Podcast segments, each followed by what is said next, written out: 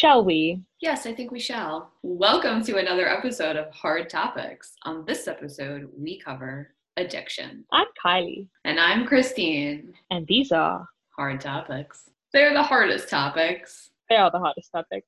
Addiction. Oh, well. Addiction. I, right. I feel like we really jumped right in to a mm. hard topic. Not saying that last episode's work or workaholism topic wasn't hard, yeah. but addiction is on a completely different level from working too much. Exactly. Because working too much, it's like, well, I could quit my job and take a, a sabbatical. Um, a sabbatical. Exactly. I could just take a sabbatical and then, well, I'm not a workaholic anymore because I don't have a job. But an addiction is always seen as something negative, right? Yeah. I mean, I don't, I don't think that it could be a positive. I do think that our society looks at certain things that you may be addicted to as positive, like addiction to exercise or addiction right. to clean eating or addiction to dieting. Those tend to be praised and looked at like you're bettering yourself. However, yeah. I do not think any of those behaviors are healthy. Why not? Well, you know, exercise obviously is very good for you. I am a huge proponent of exercising. I absolutely love exercising. Especially at five in the morning. It's at six in the morning. Okay, Kylie. All right.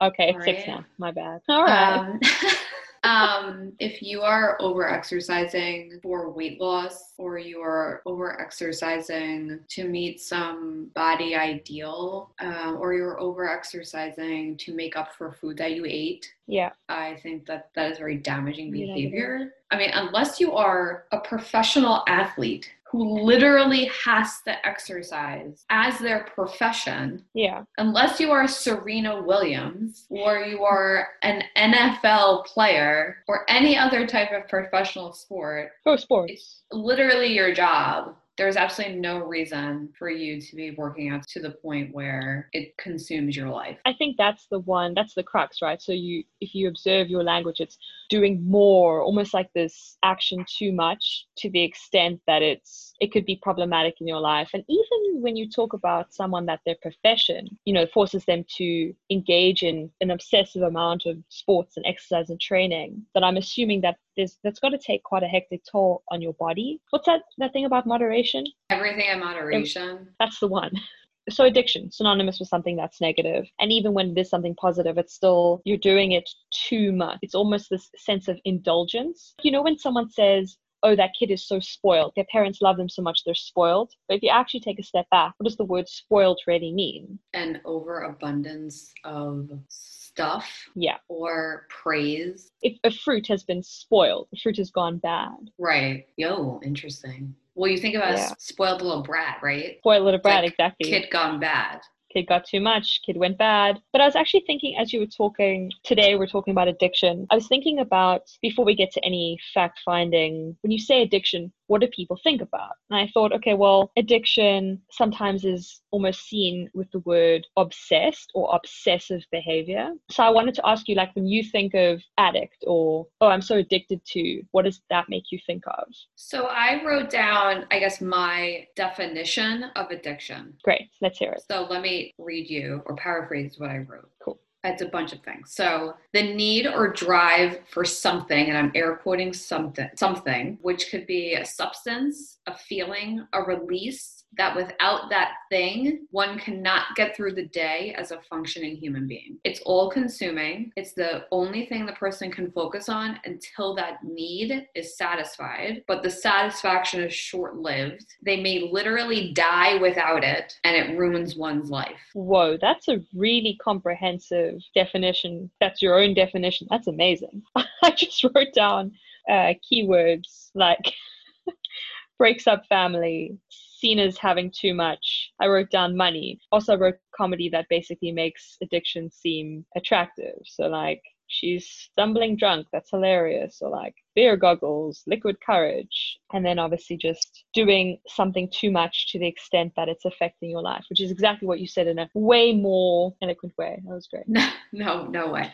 I do something that you touched on about comedy and how society sometimes puts a spin i'll say on yeah. addictive behaviors specifically around drinking and drugs. Yep. Where smoking. in certain yeah, smoking and especially like pot, right? Everyone sort of um hates cigarette smoke at this point, right? But yeah, and vapors. Yeah, I feel like marijuana. That made me feel like a real old person who calls it marijuana. Smoke, smoking dope.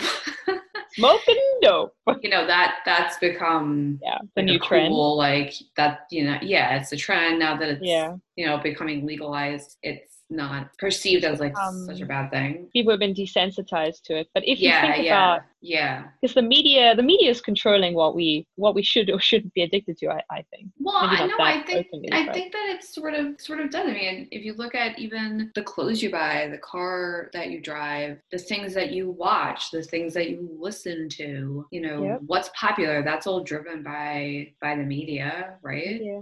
This could be completely wrong, but I remember my uncle telling me that he's a former smoker. But I remember him telling of, me of that weed or he- cigarettes. cigarettes cigarettes i'm talking about Okay. cigarettes he got addicted or started smoking in college because the cigarette companies would like at like send them mail and I don't think that he said that they mailed him cigarettes, but I remember him saying that he got hooked or he started smoking because he would get like get mail, mail. and he maybe they mailed him cigarettes. I don't remember. Yeah. Interesting. If we think that it's possible that the media has an influence on a potential to be addicted to something, first of all, do you think that the media can control or has an influence on what we can possibly be addicted to? And can you think of one or two examples of that you can see that the media has had an influence on? Doesn't have to be your life, but just people that you know in terms of addiction. Yeah, so I wouldn't necessarily blame the media for addiction because I think that I think that certain people have addictive personalities and others don't.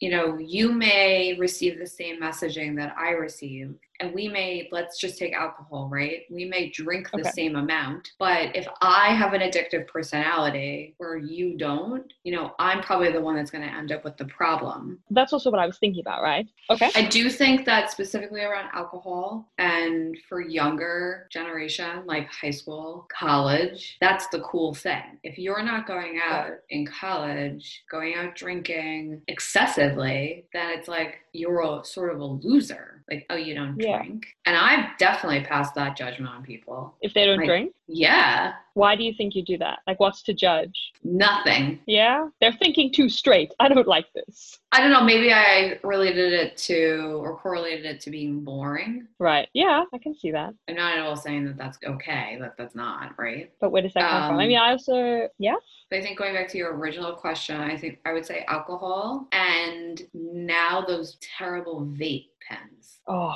vapes. What the fuck is that thing? So obnoxious. And then people that I Oh. know that didn't even smoke have these dumb vape pens. I'm like, do you really think you look cool with that dumb thing? Because you like, don't. yeah, of course. Yeah, Terrible. I'm passing, see, I'm passing judgment again. but that's fine. I think that it's a normal human characteristic to judge. I would be lying if I said that I haven't judged anyone who said they don't drink. I went on a date with someone, first date, and I shouldn't have judged him, but I mean, the lady came and she's like, What do you want to drink? And I said, You know, and I ordered an alcoholic beverage and he ordered a tea. And I felt unnerved by this. In my mind, I also thought, This person is not fun. And why did they suggest going to a bar and order a, a A hot drink? tea? A hot tea, yeah, not even an iced tea.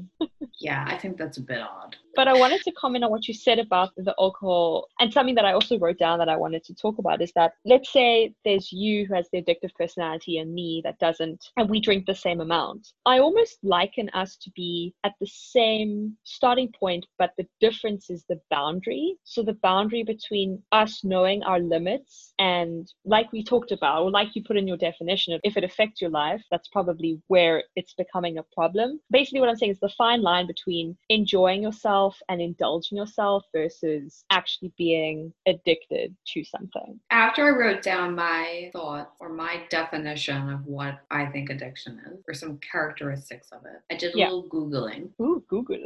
and I stumbled upon a few sites, one of which is psychiatry.org, which is the American Psychiatric Association's website. Cool. APA. I wrote down a few things from their site, one of which is unable to stop even if they want to. Hmm. And I think that's where that fork in the road, right? Yeah. You may have five glasses of wine and know that you've had too much and not Right. pour the sixth. I might have five glasses of wine, No, I've had too much, but I have to pour the six, and then I have Okay. to drink more tomorrow. It's not a start and stop. It's a if I start, the train is gonna left go. the station. Yeah. Yes. I'm a big advocate for the DSM 5. It's actually what the American Psychological Association uses as their kind of like gold standard to recognize all the mental illnesses, the disorders that they categorize, or the classes that they categorize for, in particular, substance abuse. The DSM has very defined criteria for what makes something, what makes you addicted, classified as an addict, and what classifies as a substance abuse mental illness. If you are unable to refrain, you know that you have a problem. Were you going to share what those are? Yeah, I'll start with the criteria. So the DSM is grouped it into two different groups. So you have substance use disorders, and then there are substance induced disorders. The substance use disorders is what they have the 10 class of drugs that they classify as what can lead to a substance related disorder. Those are alcohol, caffeine, dope or cannabis.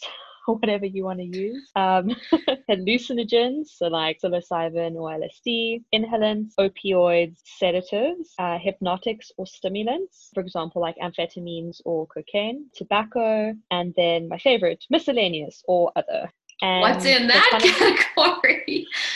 I feel Well- like you that's not a great category for that list. anything, anything that's not on that list. So like, I, so I actually I went I went ahead. Maybe I should contact the DSM and be like, I've thought about this miscellaneous category. Boy, do I have more to offer you. So I- right. I was trying to kind of push you into this answer, but you didn't give it, which is Oh damn. no, it's fine. It means that we think differently. It's good. So the one thing that I think the media really tries super hard to get us addicted to, and to some degree I think it works, is shopping, and more specifically online Oh shopping. my god. Yes. Yeah. Yes. Click, Extreme click, click. consumerism. You Yep. have to have the latest trends from these stores. Mhm. Don't you dare shop at Old Navy. Oh no, where do you have to shop? Gap. No, the Gap the Gap went down the Oh. toilet a long time ago. Oh, did it? Really. My bad. okay. I also wrote that I thought we could talk about porn, um, Oh. which I think is is definitely an addiction, right? Uh, Sorry to cut you off, but would, would you No, throw an addiction to watching porn in with just a general sex addiction? Or do you think those two things are Hmm. different? I actually think I'm saying think because I don't know. But if you're listening to this, let me know if I'm on the right track. But I think a sex addiction is someone who's addicted to having sex with many people and they can't stop having sex. But a porn addiction is related to then just watching or reading or looking at pornographic material, I think. Okay, that probably makes sense. Yeah. Is that true? I don't really know anything about either one of those except that David Duchovny had a sex addiction. Whoa. And I only Okay. think I know that because I used to really like the X Files. Oh, the X Files. did you did you ever watch BoJack Horseman? No. I think I'm a, I think I'm addicted to it because I've I've watched it so many times. Is that a But- cartoon? It's animated, Okay. but I wouldn't call it a cartoon as much as it's it's for children. It's well, it's definitely for adults. animated. It's animated. Yeah, yeah, yeah. I have a Um, confession a, a confession to make. Not a confection. I'm ready. A confection. I love confections. I'm not a fan of cartoons, animated television shows, animated movies. I have something to tell you. What? I'm exactly the same. I can't stand animated movies. I've never seen Frozen. Me either. I don't like it. I'm not a I fan. don't. I understand it from a child's perspective. Yeah. You know, I have beloved Disney movies and television show, like cartoon shows I would watch. You know, very fond memories of those things. But as an adult, Nah, I it's not don't understand it. But BoJack's different. because Hmm. I'm a hypocrite, obviously. And there's this line in the show, the one character goes, I get that it's called the X Files. What happened to like the A through Z files? Why is it just the X Files? What happened to the other files? Well, I just love because they were, it was like extraterrestrials, like aliens. Oh, for extraterrestrial. That does make sense. I think We're gonna have so many people who are fr- Frozen fans and Up fans and who just like, or adult Disney people who are going to be writing us hate mail. or they're going to turn it off and be like, doesn't like animation? I'm out. Bojack deals with very adult themes, like addiction, actually. So the main character is a functioning alcoholic. Oh. Yeah, which is an interesting concept, right? This whole idea of functioning alcoholic versus non-functioning alcoholic. And of course this is specifically related to alcohol, but I mean what's Yeah. the definition there? Well, I think when you're a functioning alcoholic, you literally need to have a drink. And I don't think it's one drink. You need to drink Yeah. in order to actually be a functioning human being. And somehow, and I don't think that the that people that are functional alcoholic are at the prime of their life or probably even doing great, but they're able to get through their day, but only if they drink. It's What about the people who need a like- of coffee though? How's that different? Okay, so caffeine addiction is something that I really struggle with understanding. I also think that people throw around the word addiction very loosely when it comes to things like caffeine or coffee. So I would like for someone who actually feels that they have an addiction to caffeine to write to to us and talk to us about it. The DSM and the American Psychological Association recognizes caffeine as a substance that you can be addicted to. So you can be addicted to coffee. Like someone writes in, they're like, "Hey, Kylie and Christine, I am addicted to coffee." They might not be off off base. I'm However, not saying that coffee, a Oh. caffeine addiction is fake. I'm not saying that Okay. at all. But I just struggle with understanding what that looks like. Do you get I see. severe headaches if you don't have it? Can you literally not get Oh. out of bed? What will happen to you, I If you guess, don't have coffee. physically and mentally if you do not have caffeine? And does that mean that you have to drink it all day? Or can you just not get through your morning? Like, because I think that people throw that around, like, oh, I'm so addicted to coffee, or I'm so addicted to sugar. And it's like, you're not really. Then what does an actual caffeine addiction look like? When I was looking up different definitions for addiction, the words that came up in multiple definitions it's compulsive behavior, affect your daily life, it's habit forming, and basically it's something that is negatively impacting your life. So how is how is you needing to drink coffee also like related to this definition of addiction, right? So yeah, every day, but exactly like you're saying, how much coffee do I need to drink to justify my addiction? And how many withdrawal symptoms do I need to have in order to claim that I do have this addiction to coffee? Because I think that from what I've seen from people that don't get their however much coffee they need to drink, they get they do get headaches and they get shake. It's not that they have to justify that their addiction. What I meant by saying that is that I think that that word is thrown around very loosely. Oh, without understanding it. Yeah. Yeah. And I'm not saying that I think it's fake. I clearly if you're getting the shakes when you don't have it, then you're addicted Yeah. to it. By definition, an addiction, and you're experiencing symptoms like severe headaches or shakes, even that is not something that is It's not healthy. a, it's Not obviously healthy. not healthy. When people look at that and say it's a problem like they're not going to send you to rehab. They're not going to stage an intervention probably. I don't know. Maybe someone has had a caffeine intervention. Could you die from it? I don't know. Could you go could you go through withdrawal symptoms so severe that you could literally die these are questions I don't know. But I get what you're saying, that how severe can it be? But I also wanted to say with coffee, very similar to cigarette, it might also be related to dependency on it because there's something chemical that goes on your Mhm. brain, right? So because you're drinking so much caffeine, stuff's getting depleted, or am I thinking of cigarettes? Is it the same with coffee? Question mark? I mean, maybe the caffeine, the the caffeine addiction could be related to a nicotine addiction because that's really what you're addicted to when you're addicted to cigarettes. Yeah, I don't, I don't know enough about the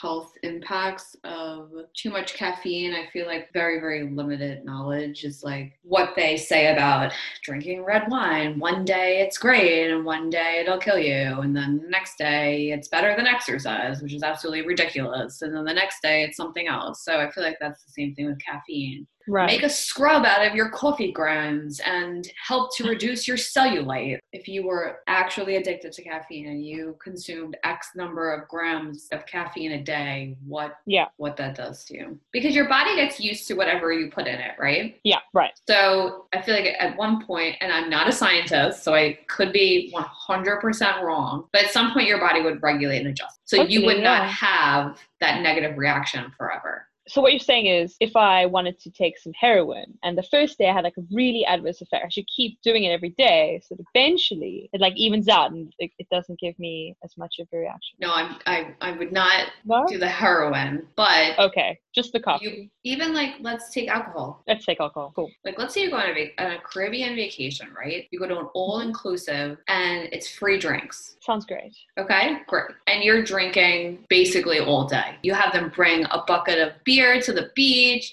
You're having mm. margaritas, whatever. You, you're on vacation. You're having fun. You're not, you know, doing anything dangerous. Your tolerance is going to increase if you do that for, you know, a few days. You may get drunk off of two drinks on your first day, but at the end of the trip, you're not going to get drunk off of two drinks. Yeah, your tolerance definitely goes up. And it works the same with any kind of substance, right? That's why, especially with over the counter drugs like paracetamol, you get a headache once, you take one, then you get another headache, take two, take three, take four, take five. That happens to some people. One of the criteria is that you're using despite negative effect and also you're using the substance in larger amounts or for a longer period of time than you're supposed to. That's one of the criteria for addiction. I do agree with alcohol, especially with the tolerance going up. And then you're on vacation and you're drinking your pina coladas in the sun, and then you come back from vacation, but you're still drinking a large amount after the vacation. Mm. So I was curious about addictive personalities and if there are specific traits that makes someone have an addictive personality or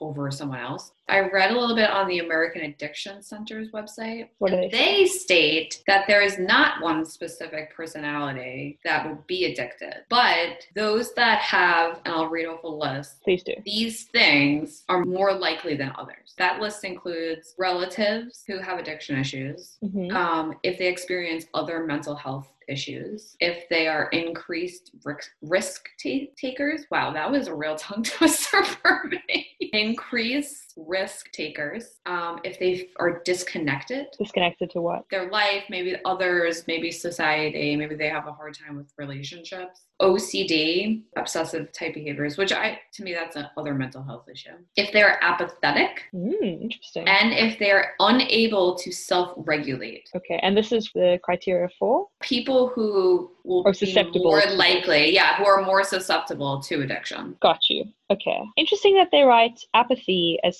a contributing factor. If nothing matters, you can just do anything, right? So what does it matter if I just smoke all of this dope? Doesn't matter. In my um, searching, my favorite website, WebMD, popped up in the list. Oh, I love them. Yeah. And, Oh, and yeah. their their um you know grab ya website link said addictive personality. Do you have one? Did you take a quiz? So I didn't because um I will definitely Okay. have one and I'll also have cancer. So oh, yeah. I didn't. Yeah. But yeah, that's a favorite of mine. Every type of cancer. Yeah. On the other spectrum, we're now talking about personality types that are more susceptible to having an addiction because of these things. The other scheme of people that have underlying mental conditions that then leads them to be addicted. And I wanted to bring up a personal example. A family friend of ours was this really up and coming, intelligent person. I don't know what other drugs were involved, has subsequently developed schizophrenia. Oh my god. And yeah, it's incredibly sad to watch this. But the scary part about it is that some people can take certain drugs once and it can completely change their brain chemistry so negatively that they can develop a very severe mental illness. Or you can take it and be fine. And this is obviously talking about addiction to, to drugs. And this has always kind of been in the back of my mind when I think about being addicted to drugs. You know, you think like, oh, you're at you're at a party and you're talking about being cool and fitting in. You know, you're at this party. Someone's like, hey, you want a drink? You think, hmm, should I have that drink? Or hey, you want some of my joint? Or hey, we've got some mushrooms, or hey, we've got some MDMA. You don't know how you're going to react to it. And I, specifically for the purpose of this podcast, took a screenshot of this image from a site called Post Secret. Do you know Post Secret? oh yes. I used to read Post Secret every week. Sunday? Yeah, yeah, yeah. Yeah, yeah. I forgot all about that. So I've been reading up? Post It's Secret. still going? It's still going. Would you believe it? Wow, that's Yep. cool. I read it every Sunday. So for those who don't know, Post Secret is this beautiful art community arts project where you can send in your secrets anonymously on postcard. And then every Sunday, Frank Warren, who's the curator of the website, uploads just a couple of them. And there was this one that I saw a few years ago. I just want to read it to you because it really stood out to me. And it says, Today marks two years since I tripped on acid and had a seven hour anxiety attack, leaving me questioning my existence. It has ruined every aspect of my life. It completely unraveled my sanity. I feel like I'm one bad thought away from completely losing it. When will I be okay? When will I be able to forget? Two years later, and I fear that the answer is never. Wow. That's what can happen. I also think that you can one day react a certain way, one day react a very different way. I know for myself, I'm a wine drinker and I could have, you know, one glass of wine and I'm good. And other times I have one glass of wine and I feel foggy. And Yeah. obviously that is nowhere, nowhere near the same. So not comparing my experience with my little glasses of wine, but just like how your body How it affects you. Just how anything you put in your body affects you. I mean, that can happen with food too. Just because you do it once and you're okay doesn't mean that you're going to do it again and be okay. and it's the risk you take. I really wanted to dive into how people's very severe addictions can affect other people. For example, how it affects work, how it affects rela- your relationships with your family and your friends. I dated someone and I didn't know it until a few months into the relationship, but I found out that they had quite a problem with cocaine. Oh, wow. Yeah. And it was really, really difficult because as a girlfriend, when you're dating someone, you, you shouldn't want to change them, right? But no, you shouldn't. But kind of accept. I wouldn't say that he was addicted at the time, but it was definitely a problem. And it's one thing for me to go, you can never do this again, or we're breaking up. That seems very severe. And you're an adult and you, you have to be responsible for your own choices. But at the same time, you're watching this person do something that you know isn't good for them. And I think it happens maybe on a, another level with people who are dating partners who smoke cigarettes. Cigarettes are proven to be very bad for your health and you want someone to quit, but they're obviously not going to quit unless they want to. I would love to talk to you about someone who either is in a relationship with, or you work with someone, or you are friends with someone who you know is addicted to something. But how do you deal with a situation like that? Just like with drugs, you don't know how that person's going to react to you having a problem with it. How do you deal with that? first, I would like to share my personal opinion on drugs. There's use cases where you need it. I am convinced, I've always been convinced, Yeah. that if I were to do a hard drug, I would drop dead immediately. So I've never done any hard drug because I'm convinced I will die. But why? I don't know. I just feel like my body would shrivel up. Like I just really, I'm, I'm very against them. So it would be like your mind going, I can't believe I did this. I'm just going to spontaneously combust because the thought of me doing this. I just don't feel comfortable with what it would do to you, what it does to you. But you wouldn't know Yeah. what it would do to you. No, I've never wanted to try. I What if- am the first Oh, yeah? to admit that I will overindulge in alcohol. I don't Yeah. always have an off switch, but drugs I won't go near at all. And I think because of that, I would not tolerate being in a relationship with someone that did drugs. If they were a cigarette smoker, well, okay. Nowadays, present time, if I were to, Yeah. I mean, I'm married, so let's imagine that I'm not. But if I were to meet somebody romantically who was a cigarette smoker, I'd be incredibly turned off by that, and I probably would not date them. 20 years ago, maybe not even 20, 30 years ago, when everyone smoked, then it probably wouldn't have mattered, right? And I grew up in a family of smokers. Like my parents didn't smoke, my grandparents did. I have a lot of aunts and uncles that smoked.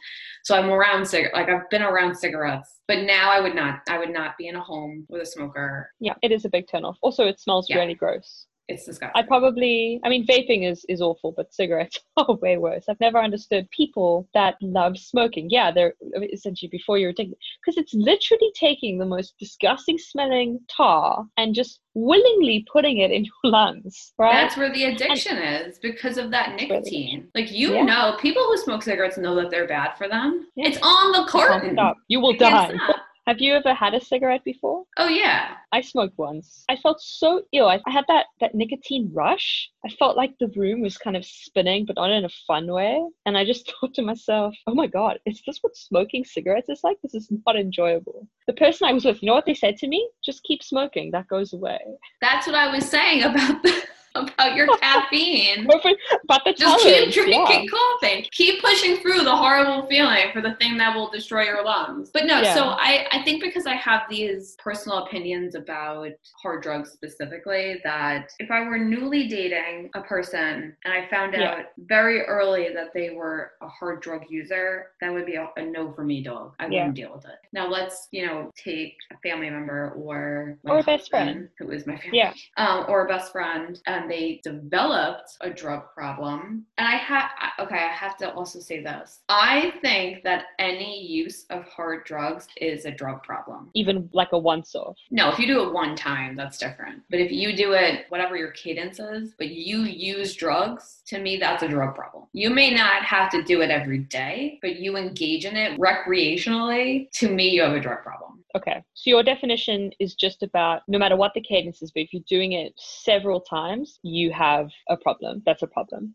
I mean, right? if you like, let's say you do it once a year, probably not. If there's some form of frequent cadence, a frequent user, and we can yeah. argue about what frequent means. Sure. But if you're a one, if you did it one time and that was it, then no. But yeah, if you engage in it semi regularly, I think that that's a problem. What if one of your friends likes to take MDMA, but only when they go to music festivals? What about that? Yeah, I'm not a fan. Do you think that your friend has a problem? Potentially. I think it can very quickly develop into a problem. I've personally never taken it, but I hear that it definitely enhances your experience of live music. And the reason I bring it up is because the effect, so it gives you, it's an upper, but eventually it depletes your serotonin levels to the fact that you have this really intense come down, which is a problem for anyone that suffers with depression or is on medication because your serotonin is already depleted, so you really shouldn't be doing MDMA. But the point of this is people do it in a specific situation, i.e., when they go to music festivals or parties or whatever, whatever, because it gets them really pumped up. But they're only doing it in that context. So if they're not going to a music festival, they're not doing it. Ergo, my question to you is is that problematic behavior? Because it's not necessarily, I hate this term, but a gateway into doing other drugs it's like saying that you're a social smoker. You're only smoking certain certain times. So what do you think about that? I get your point. I still think it's problematic. Why? And I think it's problematic because of how dangerous it is. Where if you may like let's take cigarettes as an example. If you only smoke cigarettes when you go to a concert, Right. You're not going to a concert every week. You're probably not going to a concert every month, right? How often do you go to concerts? Now, never, but in regular you yeah. know, times. I mean, I'm not going to want to breathe in your secondhand smoke, but whatever, because that one use or those very infrequent uses, they're not going to kill you. But you can do that drug one time and have that either have such a horrible reaction where it's affecting you years later, like the person that wrote into PostSecret, yeah. or you could literally drop dead. And I think that's yeah. where it differs for me is the severity of the potential effect impact. Yes. Yeah, that's what it sounds like to you. Addiction, in inverted commas, is seen as like what kind of impact or effect it has on that person that you can see. One of the biggest, out of the research I did, one of the biggest, well, one of the biggest exports that South Africa has in terms of drug is tik and heroin. Just as a point of interest, I thought that was really interesting. We apparently export a ton of heroin to the USA. You're welcome, I guess. Oh, thanks. Um, thanks, South Africa. Apparently, you know, that's that's, that's what we're good for. Maybe well, you have Starbucks now, so you're welcome.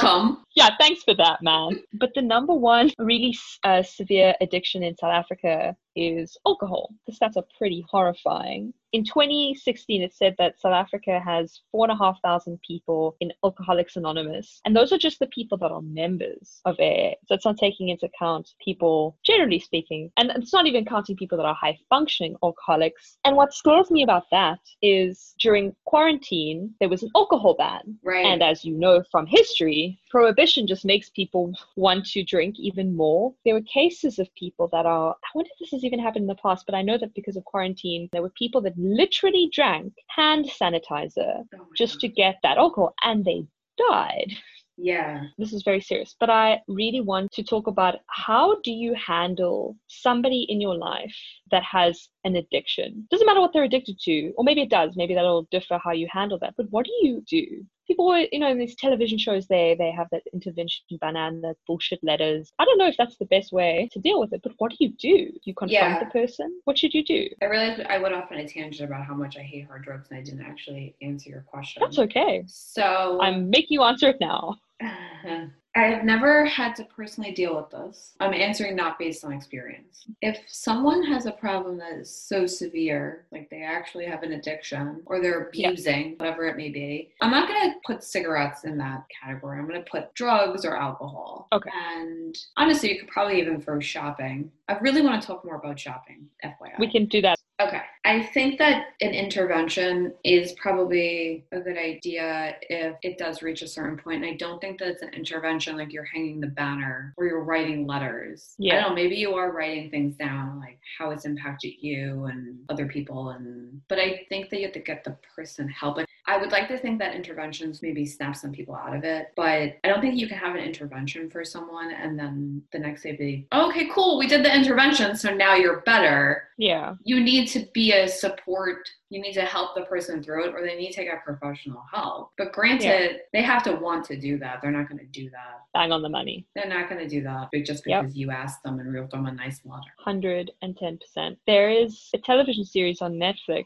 called Trinkets, and I think it's also based on a book with a similar title. And it's about a bunch of young kleptomaniacs. They go to Kleptomaniacs Anonymous. And and they talk about how they're addicted and they, they can't stop stealing things from stores. And it gives them this rush, this sense of euphoria, this high that you get from any kind of drugs or whatever. You're constantly chasing this high. I really do think that you are 100% bang on the money. You can tell someone that you're worried about them, that you care about them, but if they don't want to get help, if they don't, especially like you said, one of the characteristics are people who are apathetic. What do you do with someone who's so apathetic that they're just like, yeah, well, I know it can kill me, but whatever. If you just let them invariably kill themselves by means of their addiction, families where their children are addicted to some kind of substance where they're just doing anything to get the money to just do more of it, it's just like, well, my life doesn't matter, nothing matters, I'm just going to keep doing it mm-hmm. it must be incredibly difficult. And even with something like cigarettes, we live in a society where things like this are seen as cool and something you want to do. Even something like you wanted to talk about online shopping. Online shopping must be one of the coolest things to do. We've got a wish list. Christmas is coming up. It's this push, push, push to buy. Uh, Michael McIntyre even has it in his new Netflix special where he jokes about how his wife is addicted to online shopping. And in the joke, he talks about the way that he kind of handles it, in inverted commas, is by indulging her and basically gamifying it. Yeah, it's also hilarious that these, you know, people has an addiction, let's just deal with it by laughing. You're encouraged. It's seen as like, oh, this is a negative thing, but it can be very positive. Online shopping. What's cooler than that? are we shifting into online shopping now because i have a 100%. I am okay I'm opening the door for online shopping. I think it is keeping up with the Joneses. I think it is extreme consumerism at a point. I think it's crafty marketing, but I also think it's it is very justified. Like I'll want to buy something. Let's take it back to episode one, and we'll we'll use my Anthropologie Ooh. suede jacket as an example, right? I love. Did I did back. I need that suede jacket? No, I did not. Did I want it with every bone of my body? Okay. Right. And the way that you justify that, and I don't know if this actually happened in this in this case, but this happens a lot where I'll talk to a friend of mine, I'll be like, Oh, did you see this? Should I buy this? And I'll- then I'll, you know, be like, Oh, I feel guilty about it because I don't really need it. And it's always, Well, you work hard, you deserve it Yeah. you deserve it because you did this. Yeah, I'm like, you know what? You're right. I do work hard. Let me buy myself a treat. But that's bullshit. Why is it It's bullshit? bullshit. Why? You don't deserve anything enough to put yourself in debt. Okay. so Because you you yourself work hard. this jacket. No, I did not. I did not. I think if you're talking about a shopping addiction, then to me, I assume that there's some financial impacts of that, unless you're Jeff Bezos. oh, that was such okay. Yeah. So while we're on this example, I, I want to go through the DSM criteria with you, and you have to say yes or no. So I'll give you a tick or a cross. Take the suede jacket example. You ready? Yeah. Okay. Did buying the jacket, did you have a craving to use the substance? I suppose in this case, substance would be would be money. Did you have a craving to spend money? Yes or no? I guess yes. I don't. That's a hard Okay. one to answer. I think yeah. But obviously, it's it's up to you on this fake BuzzFeed quiz we got going. Okay. um, at the time that you were buying this this jacket, do you feel like you were trying to not buy, but you couldn't manage to not buy things? yes. Okay. Do you feel Basically, like my existence. yeah, just wanting to keep more, more, must have more. When you spend money, do you find that after you bought the jacket, you started spending more money on more things than you didn't mean to? No. Did you shop online longer than you wanted to for the jacket? I would No? say maybe yes because I put it in my cart, and then went back Oh, well, to I'll give you- four four times. I'll give you a half because I feel like Okay. that's, and you know why I'll give you a half? Because I think there is something to be said for people like myself who have a lot of items in the cart but don't proceed to buying, which is good. Bad for business. Yes. Good for me. Which I do a lot. I do that a lot. Good. You have control. Was buying the jacket, did it affect your daily life by buying this jacket? no. Okay. Sorry, I shouldn't laugh Maybe- because we're talking about a suede jacket, but I know, but it's fine. It maybe maybe it affected other people's lives because you bought the last one. How annoying I, is it? I might have.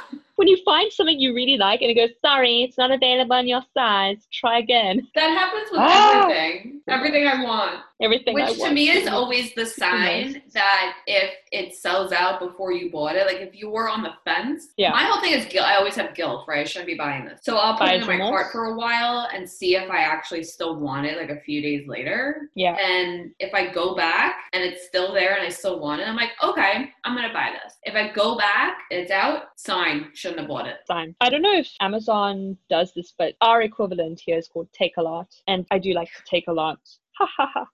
And the greatest thing about Takealot is they have basically you can buy something and if you don't like it for whatever reason, you can return it and get your money back, which is great. Return policy, kindly. Is They that have a great, have- yeah. Now that I said it's probably really standard, but it's great because you buy. Like the other day, man, I don't know about you, but I go through earphones like it's no one's business, and I was screw this. I'm gonna buy a Bluetooth headset, but I didn't want to spend too much. I just didn't want to, so I bought Yeah. this El Cheapo Bluetooth headset because it looked really good and had good reviews, and it arrived, and it was a pile of garbage. I'm sending this back. So I sent it back and got my money back. That's great. Anyway, this is not about me. This is about you. Did you spend your money even though you knew that you'd have less money in the bank and that that would be bad for you? I don't know. Can we give a half? Yeah, we can give you a half. Okay. Did you buy Oh. the jacket despite causing negative effects on your family? Like, did Seamus get upset? No, no, no, no, no, no, no, no. All right, we'll say no. Yeah, I mean the only Okay. reason I said half was because yeah, could I have taken the 160 bucks and used it or just kept it in the bank or done something more productive with it? Yes. But did it bankrupt me? No. Would you say that buying the jacket put you in danger?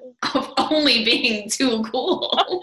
Oh man, okay, we'll give it a no. So according to the criteria, since you only have two, it says if you have two to three of these symptoms, then it just indicates a mild substance abuse disorder. Whereas if you had four or five, it would indicate moderate disorder, and six or more indicate a severe substance use disorder. According to this quiz, very mild, so keep an eye on it, and you should be fine. I think that's a fair assessment. Yeah. I would. But I will I will say that I am able to self-regulate. Going back to what the American Addiction Centers says. I am able to self-regulate. Good sign. When we were speaking about addiction to porn and sex addictions, there was that movie. I don't know if you saw it with Scarlett Johansson and that guy from 500 Days of Summer, Don Jon. I don't know if you ever saw Oh. I have seen that with um Joseph Gordon-Levitt. I don't really remember.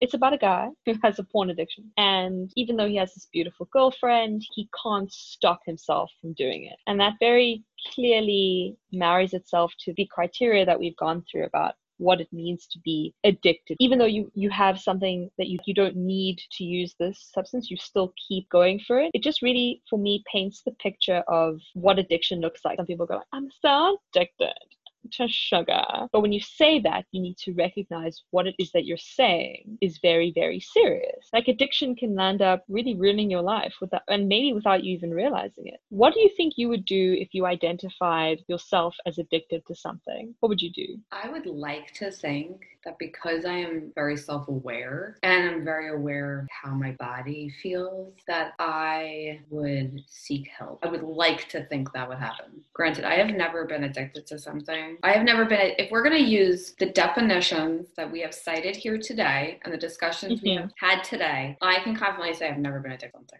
Congratulations.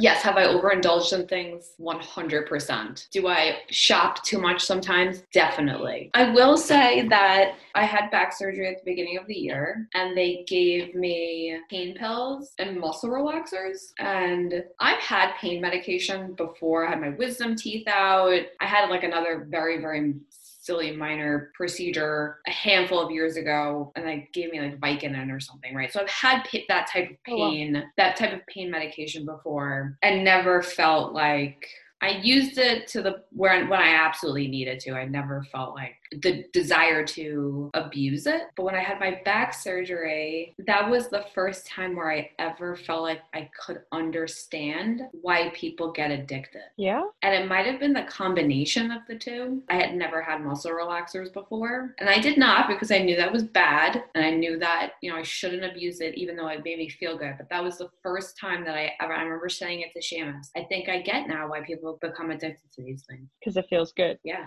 I suppose I can only speak for myself. Sometimes life is really hard. Not sometimes, life is really hard. Yeah. Things happen in life and it's tough. Sometimes you you don't want to deal with the things going on in your head and you just want to escape. You can't deal with the reality and I'm not saying that this is necessarily related to addiction all the way, but you want that escape so you do something that makes you feel good, that makes you feel euphoric or high. Maybe it starts with, well, I just need to switch off. I'm just going to smoke a joint or I'm just going to take a sedative or whatever the case is. But it can devolve very quickly into an addiction. I'm on very honest terms with my therapist, with Med, in that I really don't like them. I feel like I'm not in control of. And he wanted to prescribe me, I think it's called Ativan, if you've heard of it. I did my research before I, I filled the prescription.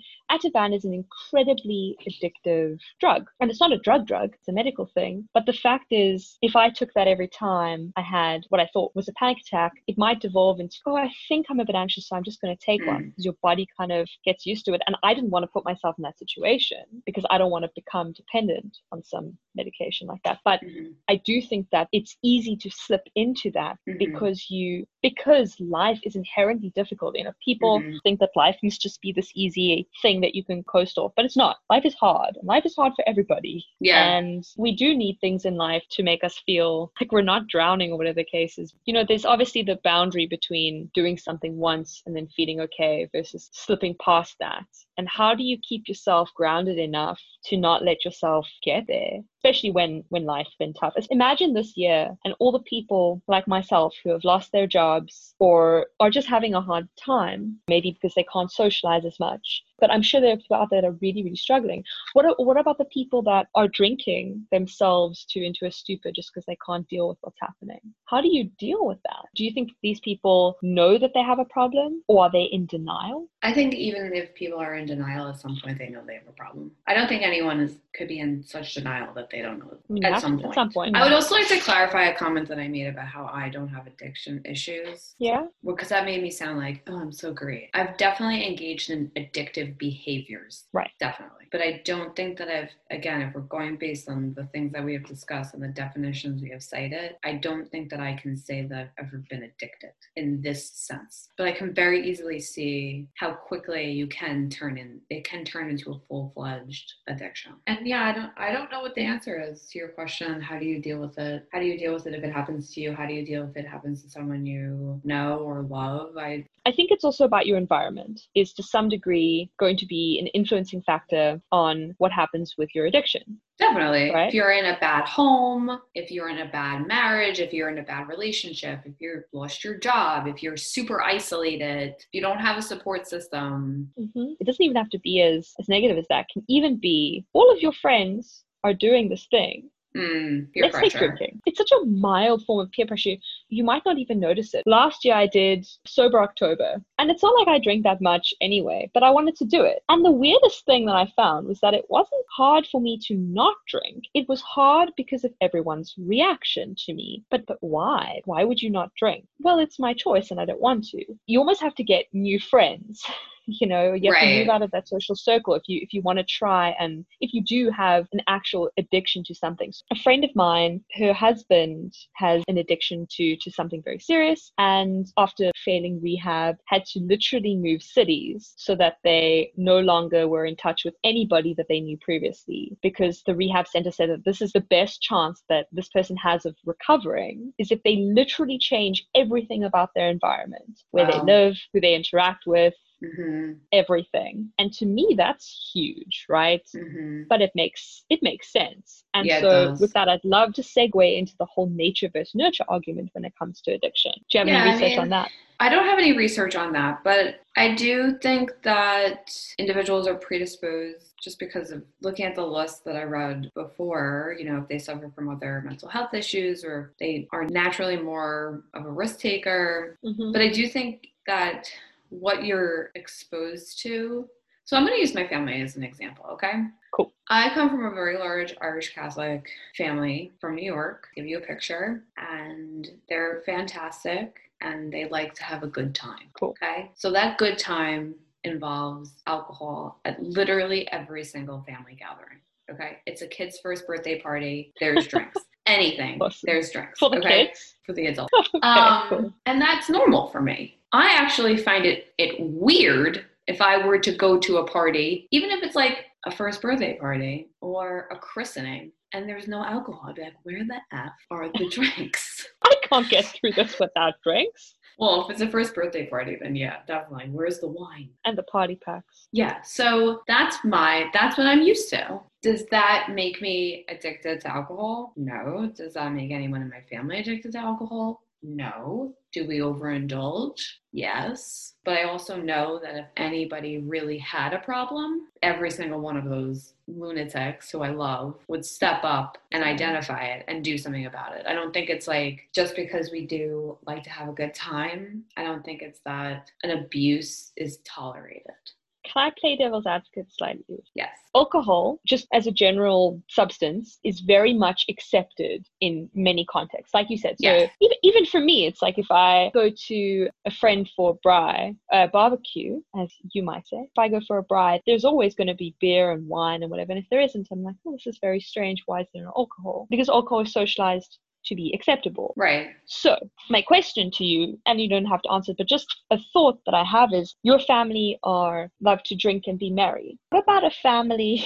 you probably know where I'm going with. this. What about a family who like to smoke weed? And not a lot, but just when they get together, it's just just indulge in a little bit of, of cannabis or whatever the, the case is. Soma because they want to. How is that different to the family that is very festive and, and likes to have a little bit to drink? Why is the one problematic or not, if at all? I mean, if that's your thing, I don't really have a problem with that. Now, if you just if you were to say, "Hey, they like to engage in a little bit of blow," then that's where my red flag goes up because again, Okay. you know my issues with hard drugs. Sure. But if they want to smoke weed, like I don't really give a crap. And again, things are changing with pot. Hmm. I think if you're thinking about it from like a society perspective, Yeah. one's legal, one's not in every place. And with that, but why is alcohol legal as opposed to other things? It's just a question on my mind. Why has alcohol been legalized but other things have not?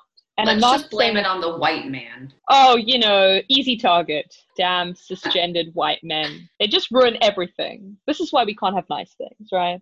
Right. Um, Um, the idea of microdosing, which is this new concept that's coming up everywhere I see on the internet, and this idea of, well, drugs are bad unless you microdose, because microdosing is seen as this medical way to help you work through things. So microdosing on psilocybin or mushrooms can help post traumatic stress disorder, apparently. And okay. me, yes, thoughts. I'd love to hear that. If you are microdosing that. hmm whatever it is to deal with an issue such as post traumatic stress disorder, or perhaps you're doing it for anxiety. I don't really know anything about microdosing. But if you are doing it to help that, then unless you are doing that under the care of a medical professional, Right. I think saying that microdosing is okay because it helps with my post traumatic stress disorder and you're just microdosing yourself, Yeah. that's a of Self-medicating. BS. Yeah. Yeah. That's a bunch of BS Yeah. you read on on Instagram, and now you think you you're gonna microdose because that's what some influencer told you to do. Yeah, I didn't think of that before. And that's my argument. How is it that me, in inverted commas, me being the everyday woman, thinks that it's it's okay to microdose, but it's not okay to take antidepressants? You've just highlighted the difference would be that one is being monitored, we'd hope it's being monitored by a medical professional. Have you heard of what's it called again? One where they take the cactus plant and then they see their whole lives and they feel like they're being rebirthed. Where you go on like a spirit quest They take a cactus plant. they boil down a cactus plant that gets reduced into this drink and then usually what happens is you go into nature and there's a shaman that kind of conducts the ceremony and everybody imbibes the substance the name will come to me in a bit and then you go into like a sweat lodge and then you have this existential amazing experience which to me sounds utterly terrifying. But I've heard that it's very therapeutic. People describe it as being reset. Their brain gets reset. Yeah, that sounds like it's like a is like a Native American thing. I want to say yes, but You mentioned maybe. sweat lodge, but I mean that seems very interesting. I are you at, what are you asking me about that? I wanted to bring this up because it was in my mind it was linked to this idea of microdosing and, and is that okay? Mescaline Yes, mescaline. Yeah. That's the one. Mescaline. That's the is one. an alkaloid that causes hallucinogenic effects similar to those Right. of LSD and magic mushrooms. It occurs naturally in several varieties of cactus. Oh, peyote. right. Most notably peyote. Yeah. Again, I don't really know anything about microdosing aside from what you literally just said. To me, taking peyote or this mescaline almost sounds like more of like a spiritual journey, like a Yeah. rebirth almost, especially if you're going Exactly. into sweat lodge. Like things like this have been around for so long. I Like I don't know, that's very different to me than I'm gonna microdose X drug Yeah, what does that even mean? It's is that it's It's almost like a it's like a safe way to be a, have an addiction. I I don't a safe I'm air quoting way to have an addiction. It's honestly it sounds like a bunch of crap to me. it's oh, supposed to be so that Microdosers message us. Yeah, it's yourselves. be, it's therapeutic and supposed to be so that you don't get the full effects. You're not actually doing the drug. It's a safe way. It's interesting to me that when I look up and was doing research about addiction, that it mostly comes up about drugs or alcohol. Addiction is seen as as those two things when really addiction is so much more. I feel like that's a very um, natural way to end the episode. Hundred percent. I would like to add that if Yes. anyone listening to this episode has experience with any of the things that we addressed today, which has been a lot, any form of addiction, peyote, microdosing, shopaholics, and you would like to share your experience or your knowledge with us, I think we would be more than willing to connect. You can find us on social media at Hard Topics Podcast. Email us at hardtopicspodcast at gmail.com. Thank you guys so much for listening to this episode of Hard Topics. If you want to learn some more, like and subscribe. And we yeah, we really hope you enjoyed it. I'm Kylie. And I'm Christine. Thanks for joining us on this episode of Hard Topics. Bye.